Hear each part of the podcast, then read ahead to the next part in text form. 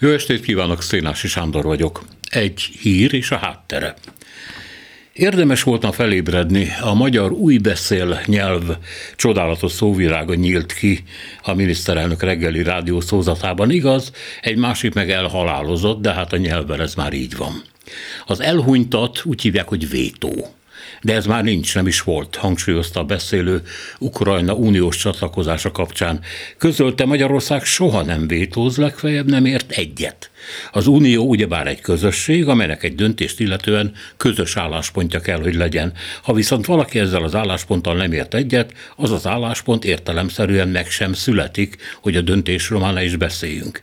Mi nem ellene vagyunk a döntéseknek, csak nem értünk egyet a többi tagállammal, mondta a kormányfő, és aki ezt a logikát nem fogja fel, hanem viszont ezt halván percekig mered bénán a szemközti falra, hát az magára vessem.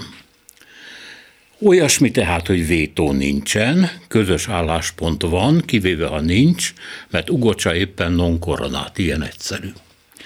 A kákán is csomó után matatók persze rögtön rámutatnak, hogy miután Kiev közölte, hogy változtatnak a magyarok számára előnytelen, mi több jogfosztó nyelvtörvényem.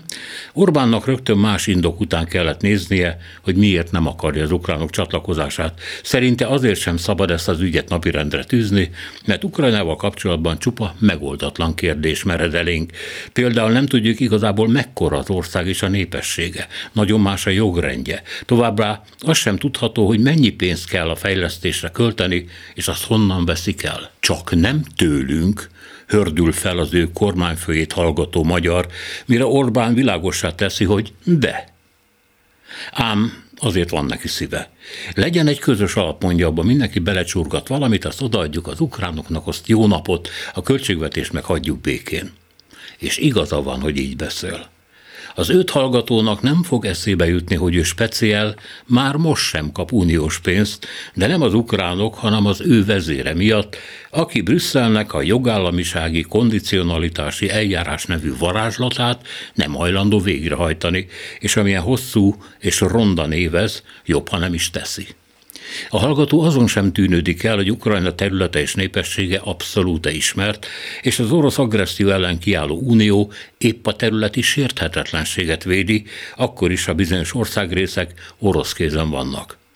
Az pedig, hogy Ukrajnának más a jogrendje, abból is világos, hogy az uniós felzárkóztatás során Pontosan ezt kell megváltoztatni, enélkül nincs csatlakozás, és ezt Kiev el is fogadta. Ergo az Orbáni érvnek semmi értelme nincsen, de hát, mint már az előbb rámutattunk, nem is kell, hogy legyen. Az ő bálványát hallgató magyar legfeljebb azon mélázik el, hogy a nyugat már megint hazudott. Lám évekig súlykolták, hogy Orbán így vétózik meg, úgy tesz keresztbe a közösségnek, és tessék, kiderül, hogy ilyen szó, hogy vétó, nincs is. Mondhatni, nyet takóva. Eltatosnaták erősíti meg őt gondolataiban egy valahonnan felzengő mondat, amit a magyar nem ért meg, de hát nagyon ismerősen hangzik, így megnyugszik, és kimondja az egyetlen szót, amit betanult ezen a nyelven. Da, da, da, da.